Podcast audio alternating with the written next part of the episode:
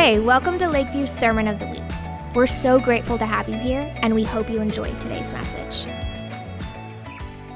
Uh, we just had, we baptized like 10 people first service.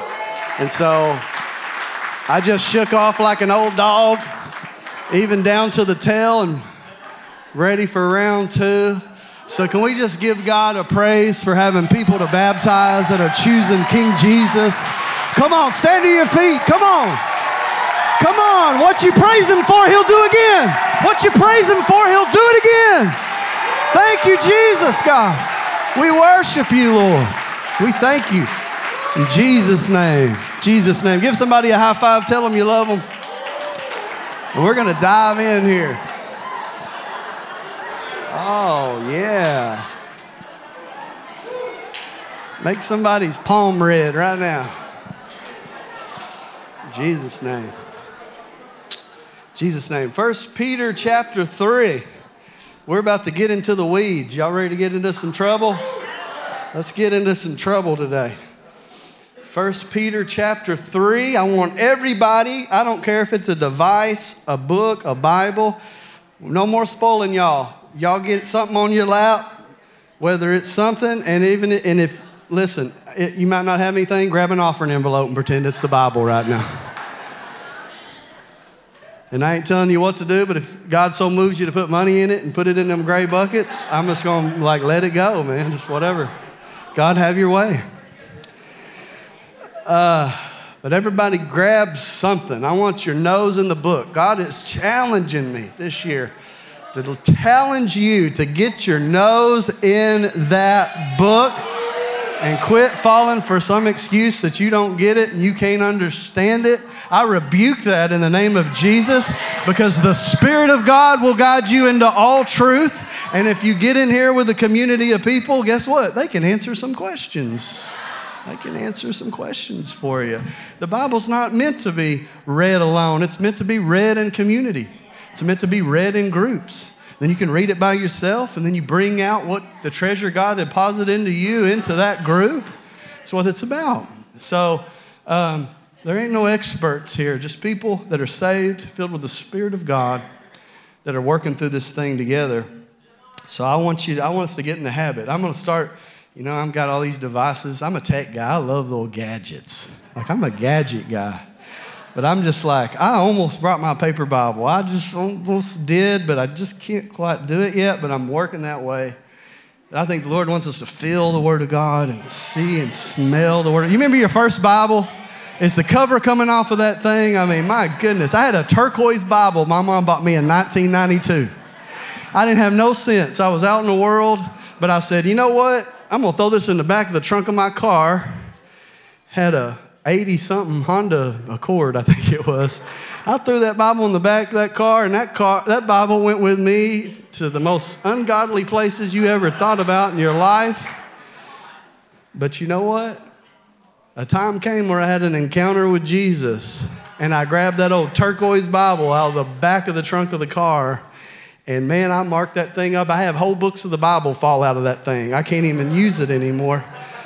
I think, uh, I think I have books falling out of there that I don't even, I didn't even know was in there. You know, it's like, oh, Obadiah, what is that? Is that the, this must be a Catholic Bible or something. Obadiah is a book? Oh, man. Oh, Habakkuk, what? No, you know. It's just, but you're trying to find your way through, you know. You're feeling your way through. So the cover came off of it. So I got a stapler. And I stapled that thing. And then I got to running around in my, you know, late 20s. And that turquoise just, eh, didn't match my eyes, if you know what I mean. I thought, I need to step up my game get maybe a black or brown Bible here, you know. So, but I still got that Bible. I got it in my bookcase. And every once in a while, I get out there and I look at that thing with ripped pages and marked up. I started, a pastor told me it was okay to write and highlight in your Bible. So I'd never heard that. I didn't want to write on the sacred scripture, you know. It's like, he's like, no, man, mark that thing up. Write what God's telling you. So I started highlighting and writing. And, uh, that was a bad idea because it, it all got so good. I started highlighting the whole thing. I'm just like, man, I got this whole thing highlighted. It's, But, but you're growing into this. You're growing into the Word of God. It's like you don't plant a seed and then go out the next day and just, man, it ain't sprouted. I give up.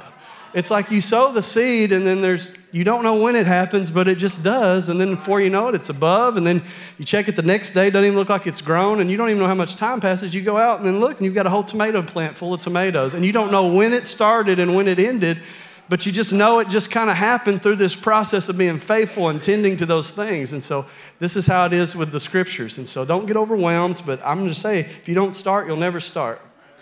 So if you want to get good with the Bible, I'm going to tell you the best way to do it. You got to start reading the Bible. You want to be someone who knows how to pray, guess what you got to start doing? You got to start praying. You get better by doing it. It's on the job training, okay? All the theory and all the stuff is great, but if you don't dive in there yourself, you're never going to grow.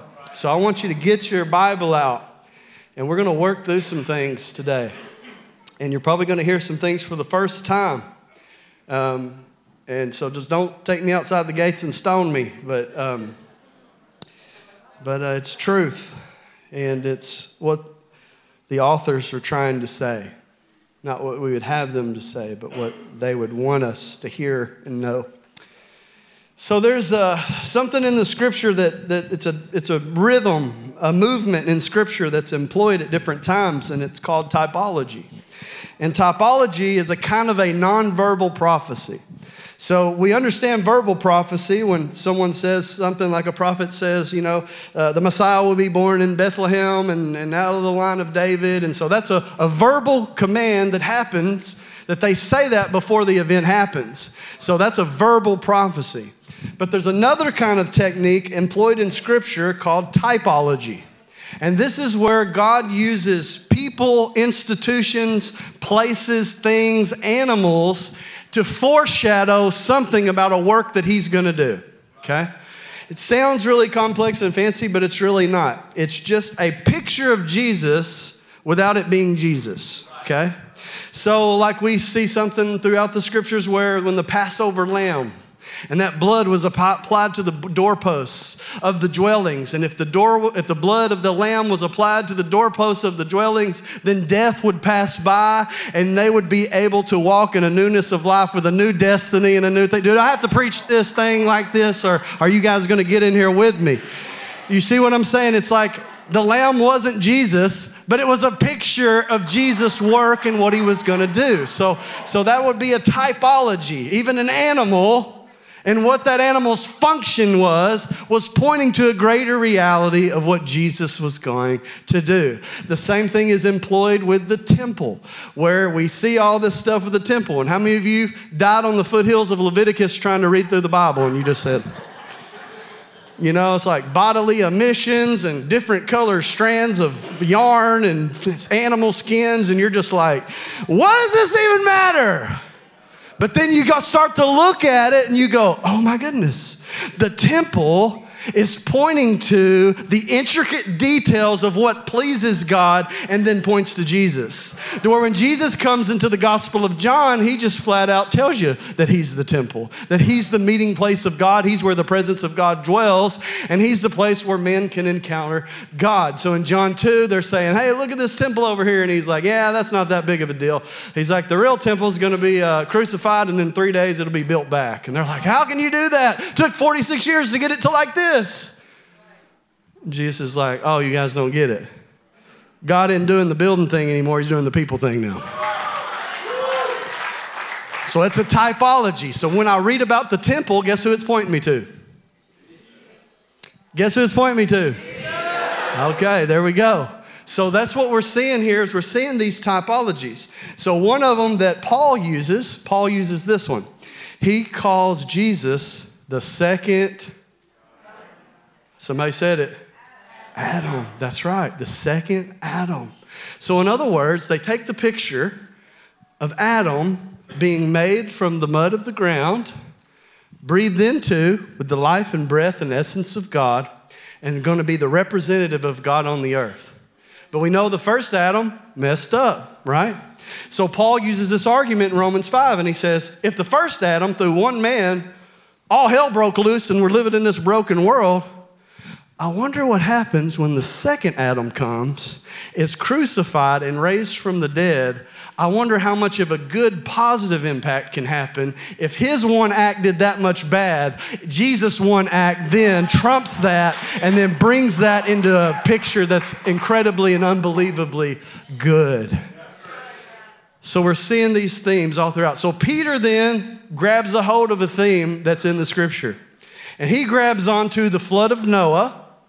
And he grabs onto uh, a man by the name of Enoch that's mentioned in the Bible and some extra biblical works that are going that he quotes that shape the way the first century saw the demonic realm. Okay? And so he grabs some of these typologies and then says, but Jesus is the one that actually did it to the fullest measure. Okay? So as Peter is working through this idea to bring them into the reality of baptism, of what does it mean to truly be baptized, that he grabs onto this flood motif. Now, if you know anything about the flood, you know that was a judgment. Right? The flood is a judgment, just like Jesus on the cross. That was a judgment for all of sin and fallen short of the glory of God. So there had to be some kind of payment, some kind of blood sacrifice to cover the sin. So it was a judgment that was placed upon Jesus, okay? But as we're looking at this judgment that's being placed, it wasn't just a judgment. That the same judgment Jesus is experiencing on the cross becomes the blood that becomes shed that actually provides the cleansing for our sins, okay? So Peter grabs this motif and says, Whoa, the flood isn't just a judgment, the flood is a baptism that cleansed the earth. And in order to cleanse the earth, to make it possible for the Messiah to come through. So when we see the things of Jesus, it's not just judgment, it comes with the judgment. an act of redemption, a reality of redemption is tied with the judgment to bring you closer to Him. Okay? So sometimes, how many of you experience, how many of you bumped your head and had to experience some judgment? I'm gonna, I just, I dare to say everybody in here came to the Lord because the consequences of your decisions came back to get you. I'm just telling you, like, that's probably how you came to the Lord. I'm still waiting for this testimony. You know, my life was so good and so great, I just thought I might as well add Jesus in there too. that testimony don't exist. You butted up against the consequences of your wayward living, and you got it caught up to you. It found you out. Your sins found you. And then all of a sudden you said, maybe if I call upon the grace of God, that I can be saved and maybe He'll accept me. And you found out that the judgment was meant to stop you in your tracks, not to push you away from God, but to bring you near to Him. It was the Father the whole time saying, Come here, son or daughter. I need you to stop that way of living and I need you to turn towards me once again. So that when we think about Noah, we kind of got to get out of our cultural, right? Because like Noah and Jonah seem like kid stories, right? You've read the book and all the happy animals are in there and everybody's smiling. It's like, dude, the whole earth got flooded. and there was bodies everywhere. I don't think it was like this cutesy little thing that we make it into. But the Lord was up to something not, that wasn't just judgment. He was preparing the world so the Messiah could come and it could all be redeemed. So don't let the judgment of God get you to thinking he don't love you. Matter of fact, he loves the ones whom he actually corrects. And if you're finding yourself, hear me, don't clap yet. If you're finding yourself you can't get a hold of nothing and nothing's working out for you because you're doing it your own way, you need to say, "Thank you God for stopping me in my tracks and getting me to consider what you're trying to do in my life and get outside of what everything that I'm trying to do in my own life." That the Lord loves whom he chastens. and he's wanting good sons, not spoiled brats. He's trying to raise up a mature people who don't just get saved for the forgiveness of their sins, but actually emulate the life of Christ and begin to walk out a life that's not self fulfilled, but gives over self and says, Jesus, I'm going to be focused on your purposes in the earth, and it's your mission that I'm following. So, what does that have to do with baptism? Well, let's find out. All right. So, 1 Peter chapter 3, verse 14. Gesundheit, whatever that means. Hope that's not bad. I don't know. It's a different language. All right, 1 Peter chapter 3, verse 14. But in fact, if you happen to suffer for doing what is right, you are blessed. How many want to receive that blessing? but do not be terrified of them or be shaken. So here Peter is writing to a persecuted entity. Um, Emperor Nero has come to power and he has created a, a really a local, um, pervasive persecution that was happening to Christians. Um, it is said in history that a fire was started, and in order to get the heat off of Nero himself, the, the tr- tradition says possibly Nero started the fire so that he could build more statues dedicated to himself. And when he built and when he started this fire, as the, everything's burning, he then blames the Christians and says it was the Christians that started the fire. So now we have these Christians that are being persecuted for something they didn't do. And so now Peter's got to address these Christians that are now scattered throughout the Roman Empire, uh, called the diaspora, the spreading or the persecution of the Jews and Christians and being spread out and put out and so now he's writing them and he's trying to give them hope amidst the great suffering that they're experiencing. Now, the first thing he does is, is he draws them into that suffering and he doesn't try to alleviate it. Matter of fact, he never even tells them to not to suffer. He says things like this Why do you think the fiery trial that's trying you is strange? See, what he's doing is he's pointing our eyes back to Jesus. There never was a man better than Jesus, but who got persecuted like him? So, what he's saying is, in your mind, you've got this idea that if I do everything right, I won't receive persecution. And you think that doing the right is the thing when you receive pushback that now you've done something wrong because that's how the devil works. The devil wants you to start doing right, then he's going to raise up people in your life to start pushing back, to get you to think that doing right isn't right. And he's trying to take that which is good and make it evil. But what the Lord is trying to do through Peter here is saying, look, look at the one that you're following. He was crucified on a cross in his 30s. In the prime of his life, he's crucified. So he's saying, don't forget, the same one that is crucified raises from the dead. So he says, don't get your eyes off of Jesus when you're in the midst of suffering. Even if it's all burning to the ground, if you still got Jesus, you got everything. You got everything.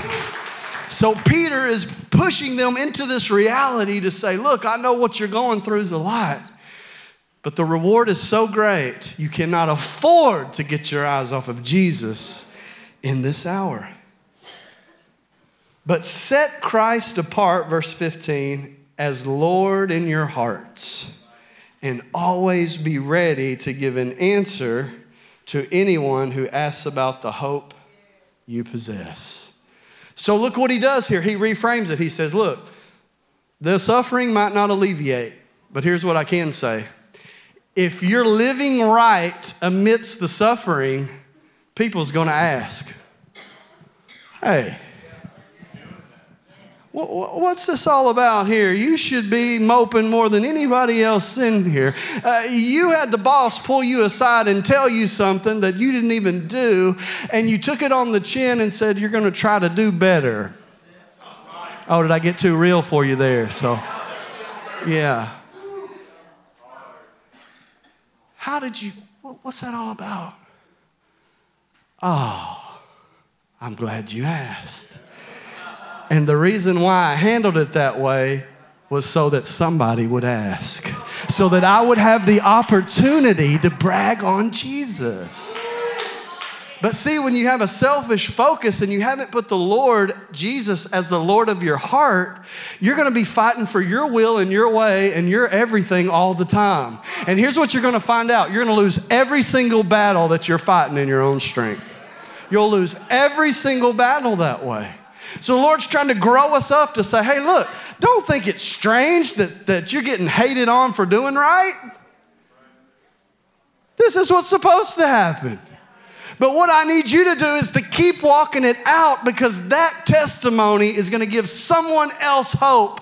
And you're going to be able to share that witness and share that testimony without even having to preach. They're going to ask you. When's the last time somebody asked you, I want what you got? How do I get it? Think about it. Think about it that Peter's formula for evangelism is live in a way where they can't help but ask. I'm about to throw this microphone across the room right now. I can't do that though, you won't hear me. Man, thank you, Jesus. All right, now here we go. A little, we get a little more qualifiers and modifiers here. Verse 16, how do we do it? Yet do it with courtesy and respect. Boy, we could use a whole lot of that in our country right now. Keeping a good conscience, so that those who slander your good conduct in Christ, watch this, you ready? May be put to shame when they accuse you. Oh man, come on. For it is better to suffer for doing good, if God wills it, than for doing evil. So get this let your life be of such a quality that when someone brings up an accusation against you, nobody can believe it. To where the testimony is the character and quality of your life, and their jaw ought to drop when they hear someone make an accusation. Because in the you're not talking about the same person that I'm talking about. So if somebody was to go to someone else and give them an accusation, would that third party say that? Or would they go, I knew it, I can believe it? Do you see what I'm saying? God's trying to teach us how to protect ourselves, but to protect ourselves through the integrity of the reality of our lives, not our words. Everybody's wanting to get everybody's words and write them down and hold them against each other and all this stuff. It's like, golly, what a crazy time. Like everybody's reveling in people getting one put over on them. Like people are applauding when mighty people are getting taken down. And I'm like, who's the ones that are weeping for those parties to be repented and, and to be restored? Like, like Noah builds the ark and then gets off the ark and plants a vineyard and thinks, oh, this is great. And then he gets drunk and he's naked in a tent. It happens to the best of them, guys. I'm just here to tell you. It happens to the one guy on earth where God says, Hey, I found a righteous guy here that can build a boat. He comes off the boat and it's crazy stuff going on in a tent. I don't even know. Maybe we need to tackle that text next. I'm not sure. But one goes in, one son goes in and says, Ha ha ha, and spreads the word, the two righteous sons walk in backwards with a, cl- with a cover. And they come in and say, We're going to cover up our father's nakedness. We're going to cover up that which the world wants to celebrate. And we're going to cover it up. And we're not going to cover it up where it doesn't get found out, but we're going to uh, confront things that lead to repentance, not towards bitterness and nastiness. And if the church is the one that the only entity in the world that has that message, so if they can't get their healing in church, where are they going to get it? Who else has our kind of redemption? It ain't out there.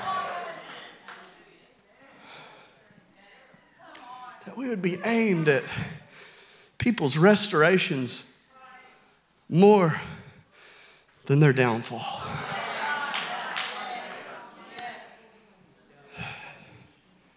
Man. Because it's a pride that tells us we're better than that. And Scripture is a consistent testimony that no, you're not. But for the grace of God, so goes you, man. So goes us. That we would be aimed at injustice, but that we would be aimed at it in a way that's redemptive. In a way that we say, now here's a better way.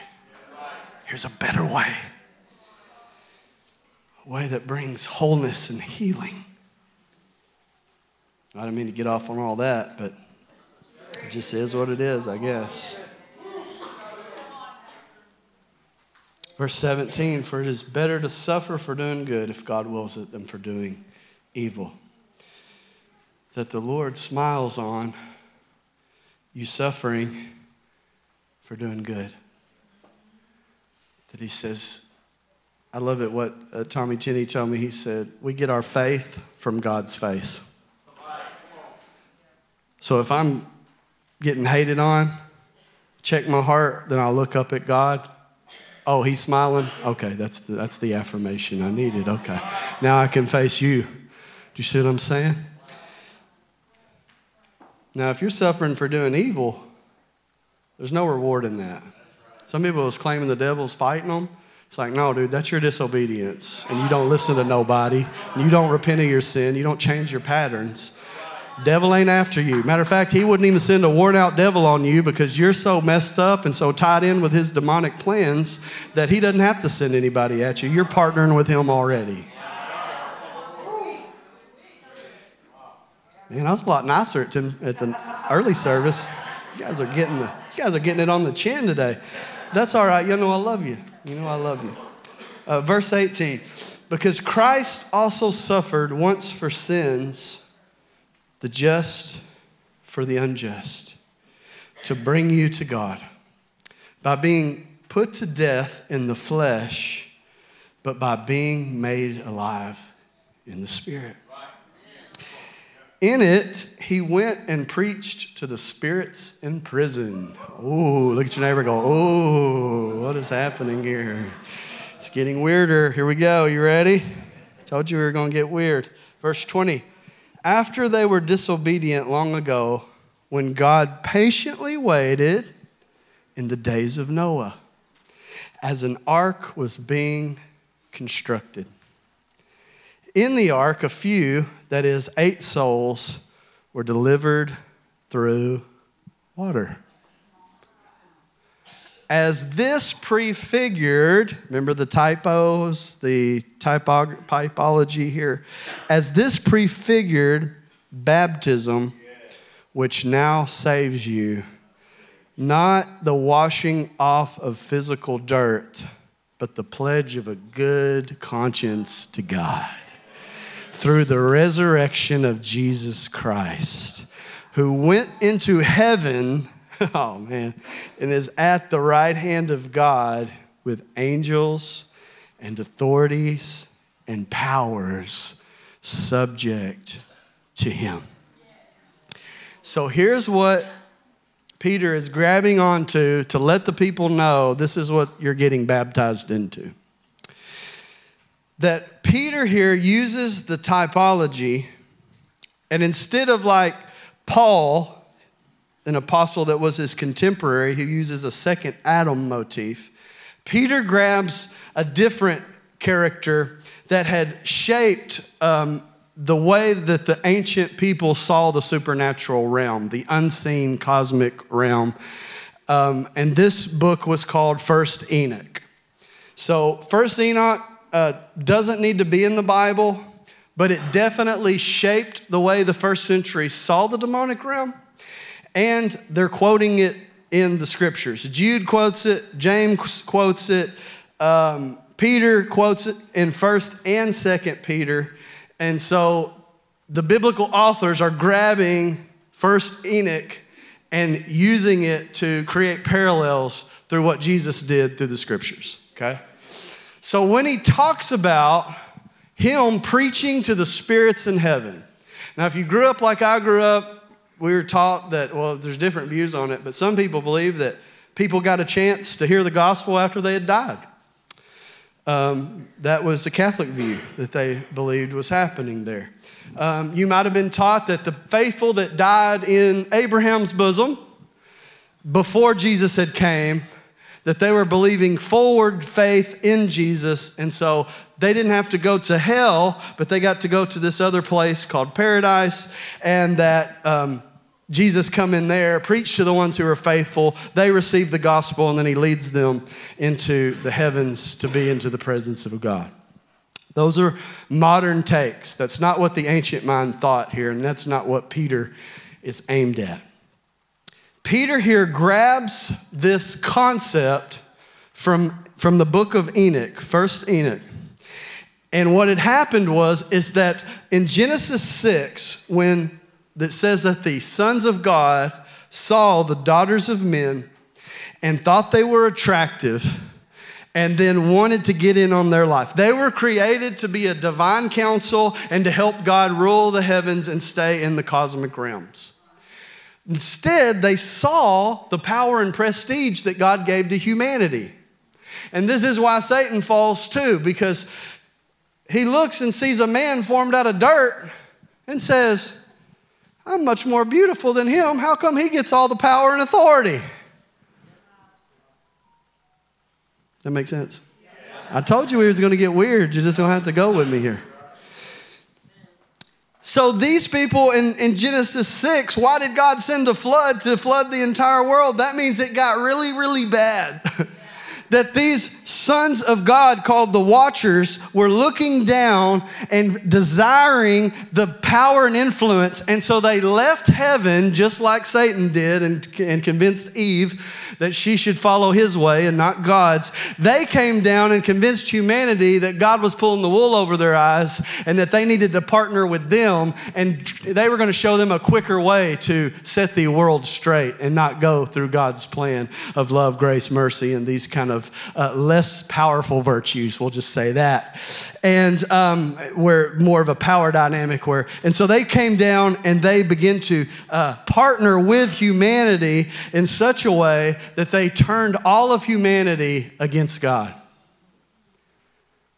and so god sends the flood and deals with those angelic fallen beings and as he deals with them enoch tells us that he puts them in prison with chains. So Enoch begins to write and lean into this reality where, where he says that basically Enoch was asked by these spiritual beings that God had confined to prison and asked those spiritual beings and asked Enoch to go before God for them and to ask them, God, would you forgive us? We apologize for ruining the whole world. So God sends Enoch back with a message and says, Enoch, tell them they're toast.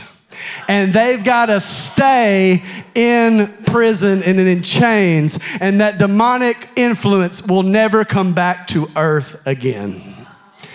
And as Enoch is telling them this, they begin to shudder and tremble with fear. So Peter grabs the concept and says, and uses a second Enoch, like a second Adam, but a second Enoch, and says, when Jesus was crucified on the cross and he was placed into the ground, traditions and creeds tell us that he goes into the pit, the place of the dead. And he preaches the Spirit, preaches by the Spirit to these spirits that are in heaven. So, what Peter is trying to pull them into is this right here Jesus was the one that goes into the heart where these demonic realm has so influenced the earth, and he reiterates what Enoch said and says, God's plan of salvation is still around. And even though they tried to kill me, I'm going to raise from the dead. And so I came here to let the demonic realm know that you're still changed up. God hasn't changed his mind, and the salvation of the world is still going to happen. So you guys got to stay here, but I'm rising from the dead and going to the right hand of God. And I came to remind you that you're stuck here forever. That's the sermon Jesus preached to the spirits that were in prison. Devil, you stay right here. And I'm popping out of here by the glory of God. And he ascends into heaven as a illustrated sermon, the best illustrated sermon ever preached. A man went to hell, told the devil where he could go and stay and then pops up to the right hand of God where all the principalities and powers would be under his feet until he rules and reigns and puts everything under his feet by the gospel coming out of you and my mouth. Are you ready for that? It's why, it's why Paul said, Who is sufficient for these things? That you've been employed as a partner with Jesus to redeem the world and to bring about new creation, to bring about the Garden of Eden, to use every bit of power and influence that you have to take on the testimony of Jesus in every sphere you go into until the earth looks like heaven again. Who is sufficient for these things? You are. You are. By the grace of God, you are. So Peter is saying, no, it wasn't Enoch that was a middleman between heaven and earth. It was actually King Jesus. it was actually King Jesus that goes in and reminds those devilish beings that God's plan is still going forward for the earth. And so he takes on this picture of the baptism and says, It's just like when Noah built the ark. It looked like judgment, but it was actually a cleansing to where everything that was at the bottom was going to come up to the top. That it looked like God was pulling the wings off of flies. But God doesn't do that. When He judges, He does it in a way that redeems. He does it in a way that provides hope. And so Peter's leaning on Enoch here. And he's saying, No, let me reframe this story and tell you that it's Jesus that went down there and preached the final message to those fallen angels in the underworld. And this incident was also on Peter's mind when he wrote this epistle. Is that he took it and said, Jesus, is the ultimate preacher to this demonic realm. And all things are under his feet. So, baptism looks like judgment. That every time someone's baptized, we're going to a funeral. But it's a, not a very long funeral. that they are identifying with Jesus being placed into the ground and being lifted up into a newness of life. So every time there's a baptism, it reminds the demonic realm that I'm not staying down there with you guys. I just dropped in to tell you, like King Jesus, I'm going up. I'm going up with him and I'm leaving that legacy behind.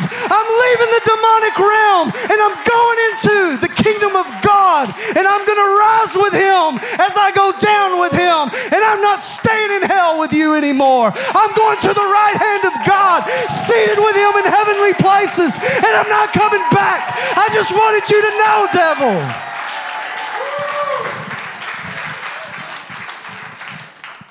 So if you're trying to get baptized today, know what you're getting into. Because you're about to pick a fight. So don't come up here being all cute and everything else. This is death and resurrection. This is blood and guts. And you just picked a fight with the devil. You just preached a sermon to the devil. Said, You can stay here, I'm going on up with Jesus. Yeah. That it would bring us to a place where we would know Jesus is Lord. And that's what we're saying. We're saying, Jesus, you're my Lord now. I ain't following the devil no more.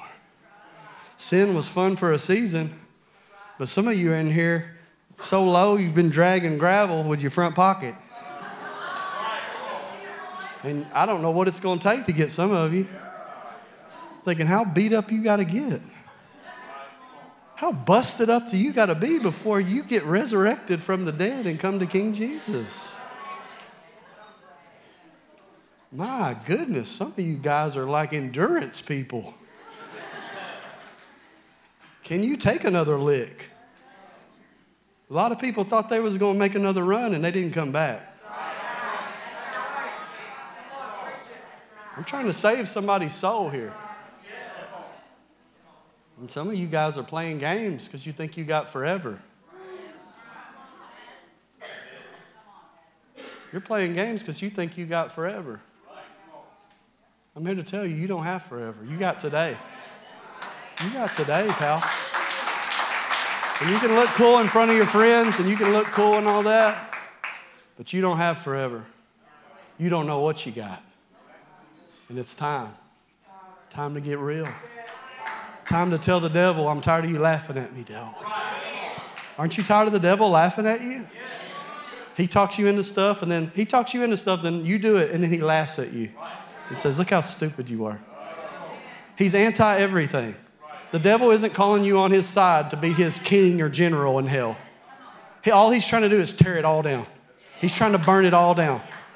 This is how, this is how maniacal the devil is. You want to hear how maniacal he is? He's so maniacal, he kills Jesus, which is the best thing that ever happened to the earth. But get this the Bible says if they'd have known that the crucifixion of, of Jesus would have resulted in the salvation, they wouldn't have done it. So that tells us this the devil was going to crucify Jesus, but if he got wind of the plan, he would have crucified everybody that tried to crucify Jesus. He isn't for you. He isn't for anybody. This is not a side thing where like the devil and Jesus are arm wrestling. This thing is over. This thing is over. Jesus is in charge. He is the king of the earth. And you're blinded by the Satan himself. You've been blinded. You've been blinded. And there's somebody up here crazy enough to burn to tell you about First Enoch and do a little history lesson so we can actually get an understanding of what baptism means in your life. Shake it off. And give your life to God. Give your life to God. How hurt are you going to stay? Guess what? You want me to tell you about hurt? Be a pastor. I'll tell you about it. Sheep bite. And the sheep bite, they're the ones that you don't think are going to bite. But I'm not up here moping about it every service. I'm glorifying Jesus because I know if we could just get a hold of Him, man, we could just get a hold of Him. It's not some sob story. This is a story of the war, of the cosmic war being won by King Jesus. We've won. We've won. The early Christians, they saw baptism as a formula that renounced Satan and every demonic influence on their life. That all that goes down and stays down in the underworld with the devils. And what comes up is a resurrected soldier for Jesus. That everything the enemy tried to bury, he ended up just planting. that the devil thought he was burying the truth, but all he was doing was planting it. All he was doing was placing Jesus in the ground as the Garden of Eden, the seed to the life and the fellowship of God being raised to newness from our King Jesus. It's why when Mary sees Jesus and he's resurrected, she doesn't recognize him. She thought it was a gardener. Why? Because the seed got planted. It got planted in a tomb and a Roman seal got placed on it. And I don't even care if it's an American seal placed on it. Jesus isn't staying in that tomb. The empty tomb was not for you to go in, the empty tomb was to let you know that something came out.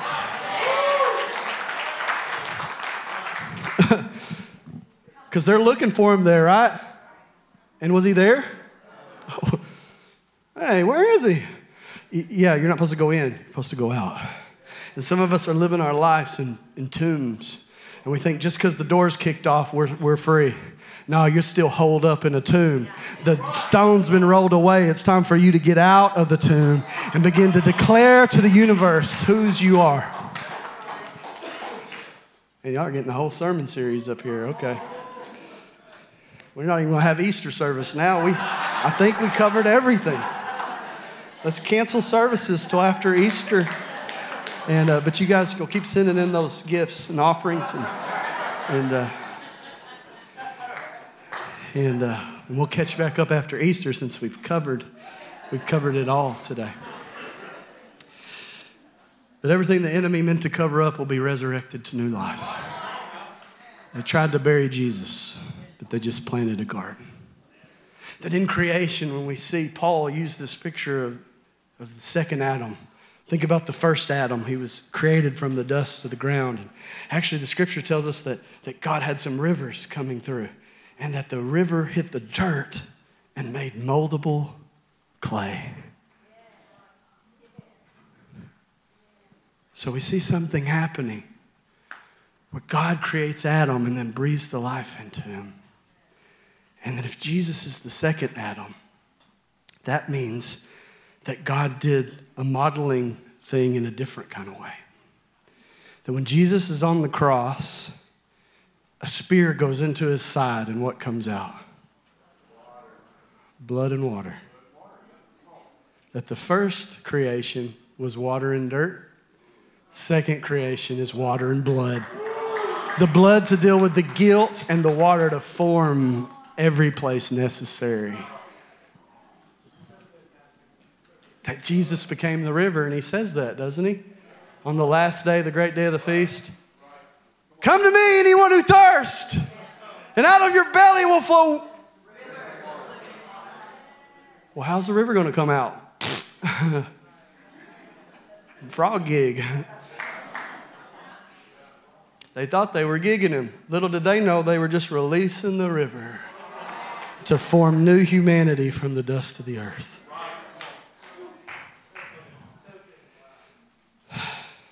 Yeah, it is good. So, Jesus' baptism. You know, even Jesus gets baptized. Probably a good idea that we do. so, what would Jesus do? Oh, yeah, I guess I better. This, oh, yeah, what would Jesus do? Yeah.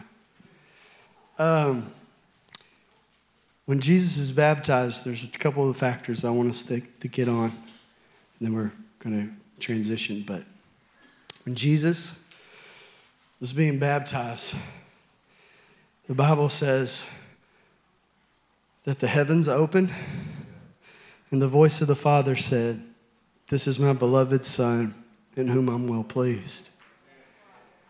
And the Holy Spirit came from heaven and descended like a. Now, where else do we read about a dove in the Bible? Nowhere. Noah. Yeah. Noah. And why did they release the dove?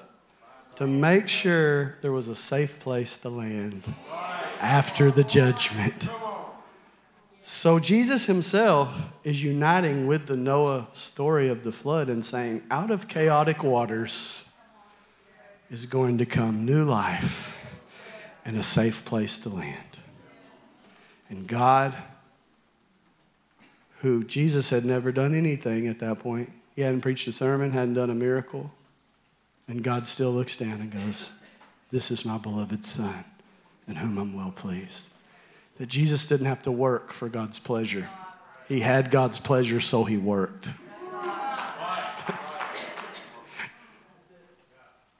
and so it's like Jewish rabbis grabbed a hold of this, and in the creation it says that the Spirit hovered over the water. It's romantic language, like a mother bird over a, a nest of eggs. And the rabbis, ancient rabbis, got a hold of this, and they saw like the world like a placenta or an empty womb.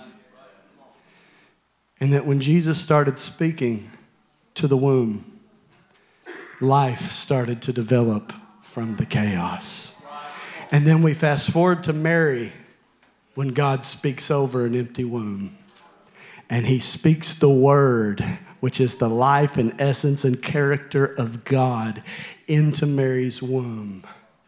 She is now pregnant with the seed that's going to redeem the earth and bring it into new creation. And here's the thing if you've ever been in a birthing room, them some chaotic waters is all I got to tell you. Uh, I tell you what, I had a whole new respect for my wife after that. Uh, I thought, yeah, I'm not very tough. Let's just put it that way. And, uh, but then here's this chaotic moment screaming and you know, crazy stuff.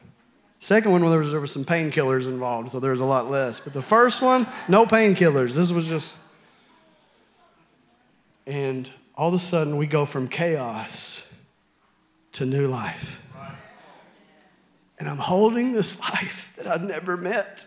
But I'd already spoke to my wife's stomach. So we had met, but through a veil. She already knew my voice and had already spoke the promises. That the chaotic waters were already being settled by the voice of the Father. So that when she came out, it wasn't like I'd never met her. It was like we'd known each other all along. So here I'm holding a baby that I've never met, that I've just figured out what to call it.